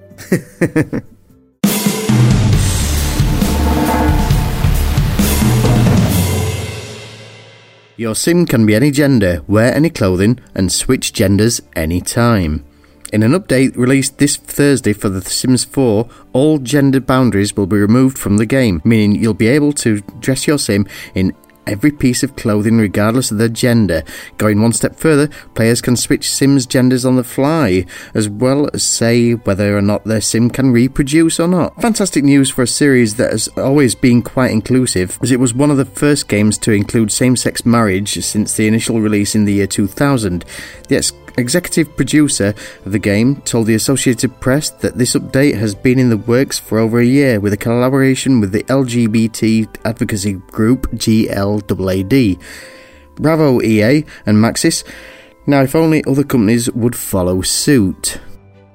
So I, I like this change that they've made, taking out these gender barriers, because uh, I was at a talk at GDC recently. Um, talking about adding accessibility options to mobile games in particular, and how they were saying that you know there were folks who um, have to have their tablets mounted due to you know limited motor use in their arms, or they have uh, color blindness, or or this and that, like all sorts of different you know different abilities that you couldn't or that you don't necessarily think of when you're producing a, a game uh, unless you do some research into um, those types of audiences. But um, but he, he was just the point he was making is that there are so many changes that take like literally minutes to implement that can make your game accessible for you know different swaths of the population, which is wonderful, which expands your target market immensely. Um, you know, something as simple as putting a semi-transparent white barrier in between foreground and background art makes it a lot more visible for uh, uh, colorblind players, and then players who don't want that can turn it off, and you get you know no degradation to the art assets. Um, and so that's kind of how I view this Sims 4 thing. And a lot of people are saying, like, oh, why are you spending your time, you know, catering to the LGBT markets when your game is still broken? And, you know, that you'll get those comment sections every time that a, a Those damn SJWs. yeah, anytime anybody does something even remotely progressive, you'll get a lot of people trying to say, well, you should be spending your time fixing the bugs, uh, whatever. You know, like this is Yeah. not in place of fixing bugs. Like this to me reads like like a not like a passion project, but like something that somebody on the team thought was important and dedicated their own time to doing. Um, yeah, this was It's. Well, I was going to say it's also something that modders have been doing on The Sims for Yeah. ages anyway. Yeah, so yeah. it just makes sense to just put it in the game. Yeah, and and I, I'm not really like I don't know that much about what it takes to like produce a game really, but it, this doesn't seem like a terribly hard thing to implement. Uh, you know, you're you're changing maybe you're changing the uh, clothing models so that they fit on a slightly differently shaped frame. Although there's already a huge diversity of frame shapes within uh, the gender distinctions in The Sims already, and so um, I, I see this as being categorically a good thing that just opens it up to new audiences and even to people who just want to, you know, have a have a laugh dressing up like women like Monty Python used to do, like whatever. Like this, Yep. this could be for anybody, and so it, it's a good thing. I don't think it took very much time to implement, and I think it just communicates a level of uh, of just goodwill towards their customers, which is excellent. Absolutely, yeah. So our next story comes from uh, Eurogamer, and that's that hardware creator Mad Catz is in dire straits after the Rock Band 4 disaster. Uh, Mad Catz, known for creating Rock Band instruments, uh, third-party controllers, and the preferred lines of fighting game arcade sticks, reported $11.6 million loss for the past fiscal year. Reportedly, this is due to Rock Band 4 not moving as many units as they had expected. It is a project that they invested heavily in, and the lackluster sales may well spell disaster for the company. Harmonix has moved on to a new partner for future instrument hardware and has signed an exclusivity deal for another decade with Fender uh, for use of their iconic guitar designs. So, yes, rather bad news for a company that's kind of been synonymous with, you know, gaming hardware for, well, as long as I can remember. At least as far back as PlayStation 1. Hmm. I, I don't know if they were making controllers, third party controllers before then as well, but yeah, but, but place, you get third party PlayStation and, and N64 controllers and various other platforms manufactured by uh, Mad Catz, and they are still one of the biggest names, them and Hori and a couple of other manufacturers when it comes to fight sticks, but The quality stuff as well. yeah, really quality stuff, and it just seemed, and yeah, the rock band instruments were always of a much higher quality than Guitar Yep. Hero. Yep. Um, you paid a little bit more, but it was worth it. Like uh, one of the, the the nicest of those peripherals I ever used was the um, the violin bass. Um, Yes, controller the- for Beatles. the Rock Band. Beatles. Yeah. Yeah. Oh, it was lovely. Great. Um, but yeah, it seems that they they banked quite a lot on Rock Band 4 being a success, and it seems that the gaming market, at least, has moved on from Rock Band and Guitar Hero and has kind of left that genre behind a bit, which is a shame because they they were one of the the best party games you could get. If you could get a group of friends together, you couldn't have much more fun than playing uh, playing Rock Band or Guitar Hero. Uh, it's too bad to see Rock Band kind of like chewing up and spitting out Mad Catz. like they're they're not really like. And Mad Catz is still like an, an industry leader in producing fight sticks and all sorts of different peripherals, and so it's it's unfortunate to see them kind of suffer and uh, Harmonix not really being there to pick them up. Although uh, Harmonix was kind of on the other end of that when they put out, put out the excellent uh, Disney Fantasia Music Evolved for the Xbox One and Xbox 360 for use with their Kinect peripheral, which should have been a tremendous selling selling game because it, it, it is wonderful. But um, they the since the Kinect kind of died out, so did all the sales that they were hoping to see from that, and so you know they've they've been on that side of it. And now they are uh, they're perpetuating the abuse, unfortunately. But you know what can they do realistically? Look on the bright side. At least we've got a headline now that says Dire Straits after Rock Band 4 disaster. Maybe that's what they need to do. They just Rock Band need to make Rock, Rock Band, Band Dire Dire Straits. Straits. Yes, absolutely. Yeah. oh, I would love that. It does. Oh, it, all it would need to be was Sultans of Swing, just on repeat. I play that. That's three hours right there. Well, just uh, oh, just the I'm thinking about the album DLC, uh, Love Over Gold.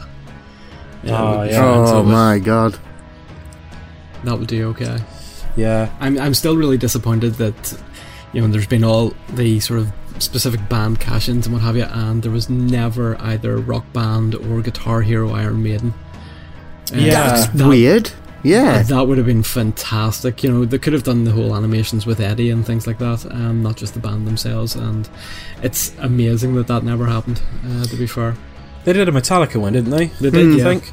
Yeah, Metallica have been rubbish for a long Metallica, time. So Metallica and Green Day, Oh, and God. there was Guitar Hero Van Halen, Guitar Hero Yeah. Aerosmith. But yeah, Guitar Hero Iron Maiden would have been good. they're they're all bands that were have, have long since passed their prime. Yeah, At least in my opinion, anyway. and then with Yeah, the, uh, I was going to say with the keyboard attachment for Rock Band Three, Hmm. uh, Rock Band uh, Nine Inch Nails. Yeah, definitely. Oh, Oh, that would have been that would have been very niche, I think, but it would have been Very niche. It would have been good. but yeah, been but our worth, um, karaoke nights would be amazing. oh god, yeah, yeah, three guaranteed copies sold right, right there. exactly, yeah.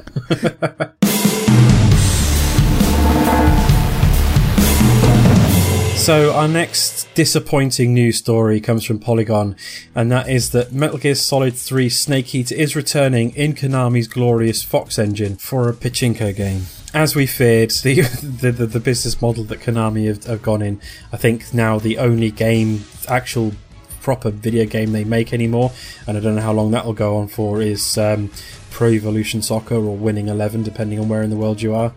Um, but yeah, as they've been steadily taking all of the franchises they own and turn them into pachinko machines, it was only a matter of time before Metal Gear Solid Pachinko happened, and unfortunately, it, has happened. Metal Gear Solid has unfortunately followed other classic Konami titles and ended up as this weird sort of legal gambling in a country in which gambling is illegal, and it's just horrible, and uh, it it hurts me. It hurts me deep inside to see this happen to one of the franchises that I hold very, very dear to my heart. Um, I don't think we're ever going to see an actual proper Metal Gear Solid game again. I think that franchise is done. It will now exist solely as pachinko machines, or maybe horrible free-to-play microtransaction mobile games, or whatever. Because Konami is horrible. But yeah, I, I don't even want to talk about it anymore. If anybody wants to send hugs via Twitter to Damocles, he can. You can do. It's Yeah. Damocles six nine three. yeah. Please, please send your love. It's all right. I've, it's fine. I've got it's got five Metal Gear Solid games that I can just play through over and over again. I'll, I'll always have the classics. Chin up. Yeah.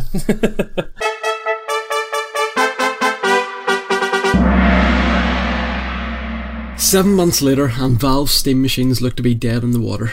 This is from ARS Technica. It's been about seven months now since Valve officially got into the hardware business with its Steam machines, a line of Linux powered gaming PC console hybrids um, paired with a unique dual touchpad Steam controller.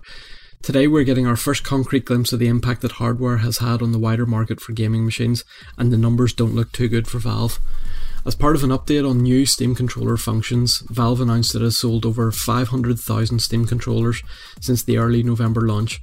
A Valve representative confirmed to Ars uh, that this number includes the controllers that are packaged with every branded Steam machine sold through Valve's hardware partners. Put it together and you find that there have been less than half a million Steam machines sold over the span of more than half a year. The real number could potentially be much lower when you consider curious Windows gamers who bought a Steam controller and SteamOS players who bought additional controllers. While the 500,000 number doesn't necessarily include people who decided to download and install SteamOS on their PCs or all sales of Valve's $50 Steam Link streaming box, it probably serves as a good ceiling for the wider SteamOS market at this point. Half a million might not sound like a bad sales number for a brand new hardware platform, but it starts to look pretty tepid in the context of the wider gaming market. Both the PlayStation 4 and Xbox One sold over a million consoles in their first day on the market in 2013. After just over seven months on store shelves, Microsoft was up to about 5.5 million Xbox One sales, and the PS4 had racked up 10.2 million worldwide sales. That's what a successful gaming hardware launch looks like these days. Steam machine sales don't look any better when compared to the world of PC gaming. Estimates from John Peddie Research suggest that in 2015 the worldwide market for new enthusiast and performance PC gaming hardware comprised about $18.3 billion. Even if we're extremely generous and assume Steam OS customers averaged a healthy $1,500 spent per Steam machine, note the hardware goes for under $500 at the low end. That amounts to just 750 million in sales, or about 4% of the annual market, a slightly larger share if you um, amortize over 7 months of availability. That's something, but it's not quite the kind of performance that it's going to make a dent in the Windows gaming monolith. It's also not the kind of revenue that's likely to get PC hardware makers excited about continuing support for the Steam Machine effort in the long term. Steam Machine's lack of tra- traction in the marketplace isn't all that surprising. Even years before its launch, the idea looked a bit like a solution in search of a problem, predicated on the belief that Microsoft would start exercising monolithic control of the Windows software marketplace any day now. While SteamOS did a lot to make the idea of Linux gaming more mainstream, the platform has been hurt by a complete lack of system selling exclusives, a dearth of support from most big name publishers, and poor technical performance when compared to Windows games on the same hardware. Maybe the entire PC market will suddenly and surprisingly soar on Windows in the near future. Maybe some out of nowhere killer app will launch first on SteamOS and lead to a big run on Steam Machine hardware. Right now, though, it seems more likely that Valve's first big hardware push will continue to languish in relative market obscurity. Soon, it may end up relegated to the dustbin of gaming business history. From my point of view, the Steam machines never really looked that enticing. They No. were always of a nice sort of console-sized um, machine, um, so to sit under your TV, etc., would have been good. But in reality, anybody sort of playing on Steam is really going to be looking for um, just the specs of a decent PC, and even being able to put together a relatively good um, PC um, with comparable or better specs um, than a lot of the Steam machines for a smaller amount of money um, is always going to be an awful lot more tempting. Uh, there's also the fact that the support for um, Linux does seem to be relatively low, even within Steam itself. Um, and even on Mac, it's probably comparable. I would say Mac probably even has a little bit better support um, than either Linux or the Steam OS. And there's only Um, about on four Steam. of them. Yeah, on Steam itself. So it's sort of fairly um, obvious why that is. This is kind of failed. I think a lot of the once you start going outside of the sort of big PC magazines and things like that, a lot of people wouldn't even have been really aware of this um, as an option anyway. Well, there was a lot of buzz around it when they when they were first being announced, and um, a lot of people on uh, the comment sections on gaming websites and on, on Reddit were talking about how yeah this this could be this could be the thing that that, that helps Steam conquer the console market and and uh, be like a, a genuine like halfway house between the home consoles and you know paying a lot of money for a decent gaming rig. or people who wanted to play uh, slightly, you know, better looking PC games, you know, in their living room Yep. rather than being tied to a desk, as has been the case with PC for so long. But with Steam Link and Steam Big Picture Mode and the Steam controller, it's not actually that hard to be able to play a PC game on your TV.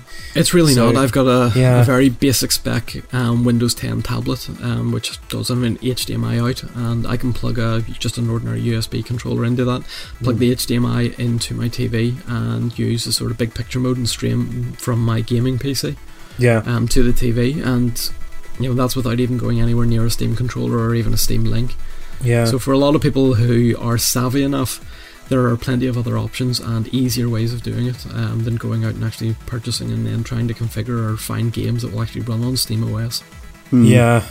Um, yeah, there was always going to be problems with, you know, um, tying the, the, the hardware to the, the Linux platform when games I've been. I mean, it's not been that long, really, that, that developers have started optimizing their games to run on, on um, Apple OS. Uh, but they're still primarily built for Windows and asking the developers like, you need to make a Windows version and then you're also going to make a slightly down-resed version that runs on Linux so we can run it on the Steam machine that Yeah, people aren't buying. Uh, yeah, it's a, it's a shame, but it's yeah kind of gone nowhere. And from what I've seen so far, that seems to be what's happening with the HTC Vive as well, uh, which is of course is Steam's answer to the Oculus Rift. Mm. Um, there was a lot of buzz around it when it first came out, but people aren't buying it because it is prohibitively expensive, uh, and there aren't many games for it, uh, and people don't have the space to be able to utilize it properly.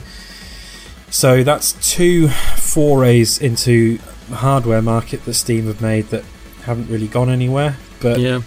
The sales for the Steam controller don't seem to be too bad. Five hundred thousand isn't Yeah. too bad for sort of a seven month, but again, it's a little bit niche because it is the Steam controller itself. While it doesn't quite work in the same way that say an Xbox 360 or a PlayStation controller would work, yeah, It um, does let you sort of map key bindings and things of a keyboard and mouse.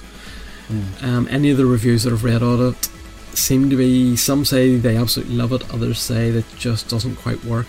I've been tempted on occasion, and just over actually past, the past weekend there was 30% off on Steam itself for the Steam controller, so it was down to 27.99, Mm. and I was close to going for it, but I just don't quite have the games that I could maybe use it for. But I would be Mm. interested to actually sit and play it and actually use it to see what it was like. But I just don't really seem to have the need for it at the minute. No, I mean most games if that that.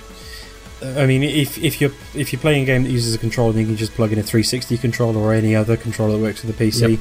And if you wanted to play a game that uses a keyboard and mouse, instead of trying to relearn how to play that on a controller, you can just put a, like a tray on your lap and use a Yeah. keyboard and mouse. Or you know, there's there's other options. There's other programs and things. There's the Pinnacle game profiler and what have you, and there's JoyToKey, and you know, there's, yeah, there's other options there if people actually want to do that. yeah, but I mean, I don't think Steam are going to cry. To, oh, I'm sorry, Steam. I don't think Valve are going to cry too much if the, the the Steam machine kind of disappears because they make so much money that I don't think it's going to hurt them too much if they've invested a lot of money in this and it doesn't go anywhere. They're probably in an even healthier financial position than someone like Nintendo. Yeah, if anything, for Valve themselves, I dare say that there was a fair exchange. The contracts and things that they used for the suppliers. Yeah, Um, to actually do that, I don't think Valve themselves put a, maybe a huge amount of money. I could be completely wrong on that, and they did sort of throw money at people. Um, but I have a funny feeling, you know, uh, they were doing it through people like Alienware and other sort Yeah. of big PC manufacturers and what have you. So I dare say that they were willing to do it anyway, um, just to see if they could push it and get it to take off. Hmm.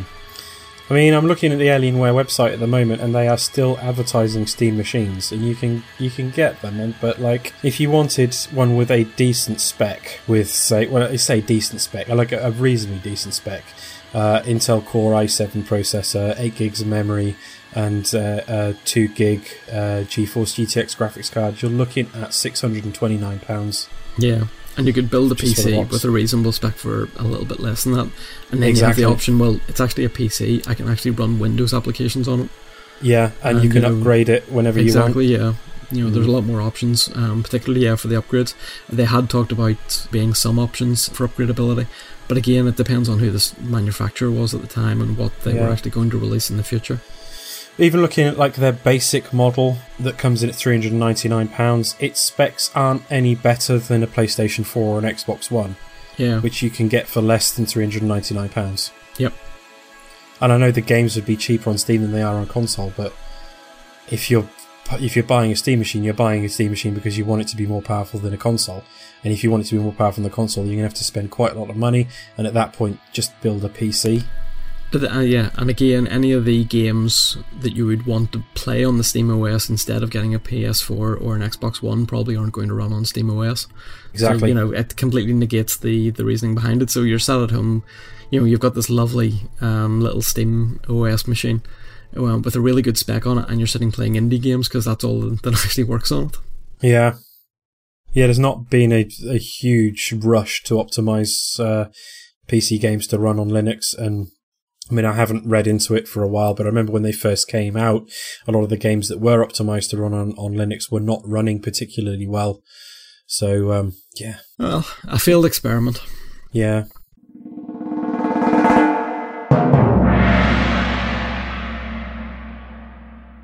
Uh, so here's some uh, an update on our game giveaway promotion. Yes, um, we still have 50 plus games in total to give away on Steam. And as we've previously said, all listeners need to do is go to the Google Doc link in either the show notes uh, via Podbean or the blog, or and put their Twitter handle or email address beside any of the games they want. Um, obviously, within reason, we'll want to try and be fair. We've handed out a couple of games so far. As I say, there's still plenty there and uh, it's on a first come first serve basis and we'll quite happily send out the links about once a week or so um, once people actually put start putting them in. So please we are trying to give away games. Please take some please uh, we hope to If, keep if this you running. don't, I will. yeah, Alex, yeah, yeah. Mark, Mark will take them all. He's suddenly rediscovered Steam, and he will take them all. Yep. Uh, we hope to keep this running throughout the year, and uh, we'll hopefully add more codes um, as we get them. Uh, so, if any listeners have any duplicate codes that they wish to donate, um, usually through bundles and things, everybody uh, you end up with um, duplicate codes here and there. Uh, we will happily add them onto the list and uh, pass them on to other listeners and give appropriate shout outs. Um, so if needs be, you can email us or DM the at Lapsed Gamer Twitter feed uh, for more details if you really want them as well.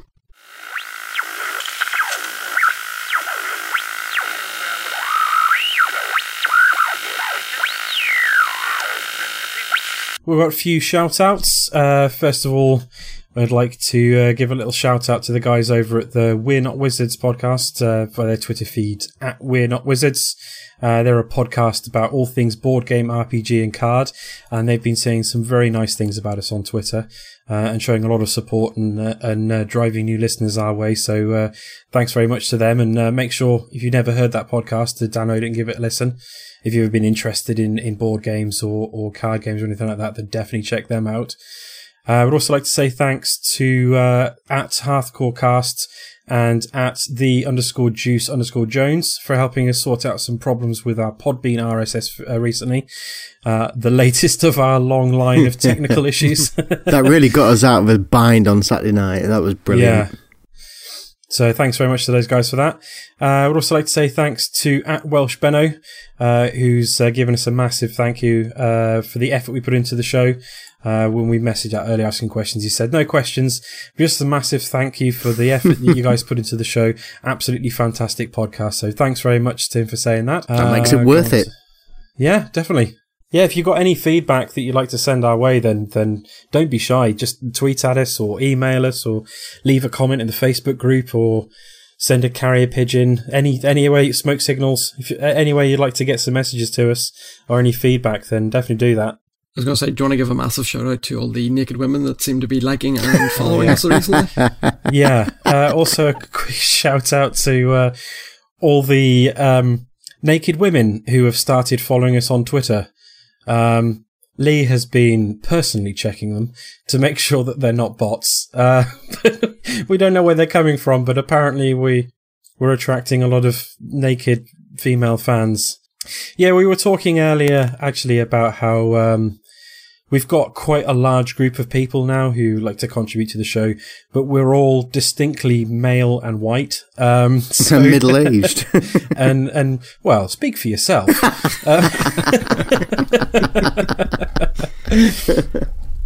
Uh, but like know, we'd love to get some some uh, some more voices on there. So if, if you've got a, you know a different cultural perspective when it comes to games, or uh, or any ladies out there who are into games who'd like to to come on on the show, then you're more than welcome. Just get in contact with us.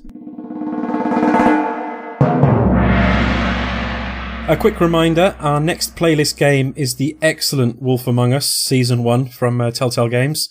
It's been in various sales on uh, on the PlayStation platforms, and I dare say it's probably been cheap on, on other platforms as well. You could probably pick it up for pittance on, on Steam or uh, whatever other platforms it's on. It's on pretty much everything, isn't it? Yeah, it's pretty cheap second hand as well now. You can pick it up for virtually nothing. Yeah, and it is fantastic. No, not to give any spoilers away from when we do the show, but it no, is, it is great. It's my favourite of the Telltale games Yep. by uh, quite a long way. So uh, get hold of it, give it a play, and let us know your thoughts on the game in time for our dedicated episode recording uh, in the weeks to come. Uh, we're also going to be covering the first few issues of the Fables comic series as well. So if you've ever read any of the Fables comics, um, or if you haven't read any of the Fables comics, uh, and you can get hold of the, the first collection reasonably cheap, then I'd, I'd recommend giving that a read as well so you can get involved in that discussion. So, uh, you can get in contact with us, uh, send us questions, suggestions for new segments you'd like us to start doing, uh, any comments you'd like to give on what we're already doing that you like or don't like, or anything you'd like us to read out on the show. And you can email those to lapsedgamerradio at gmail.com. You can visit the LGR blog, that's lapsedgamerradio.blogspot.co.uk. Uh, you can reach us via Twitter at lapsedgamer and you can like our Lapsed Gamer Radio Facebook page and add yourself to the LGR community Facebook group where there's always a healthy discussion. Uh, you can find all of our podcast episodes to stream or MP3 download at our Podbean web address. That's lapsedgamerradio.podbean.com. Uh, also, please be so kind as to subscribe and review Lapsed Gamer Radio on iTunes, and you can check out our Lapsed Gamer YouTube channel for additional content. I've got, I've already put some Overwatch stuff up there. There will be more, and I'm going to try and upload some uh, Hitman footage as well. Uh, with some little bits and some of the Kev, you you said you've got a plan for some of those levels, possible future video content for the YouTube channel. Yes, all will be revealed eventually. Ooh, mysteries, mysteries. And of course, we'd like to say thanks for Ryan for uh, joining us on the show today. It's uh, great to have you on again, and uh, we'd love to have you back again sometime soon. Absolutely. Well, I um, very much appreciated uh, being invited back on, and you know, I've been chatting with you guys since the show's very first episode, and so it's it, it's Yeah. really. It's, it's impressive to see what the show's become because it has really kind of blossomed and, and grown into its own thing, which is wonderful. Oh, thank you very much, and yeah, we'll have you on again soon. Absolutely. Thank you. So all that's left to say is uh, thanks very much for listening, and goodbye. Goodbye. Bye. Bye. Ta-ra!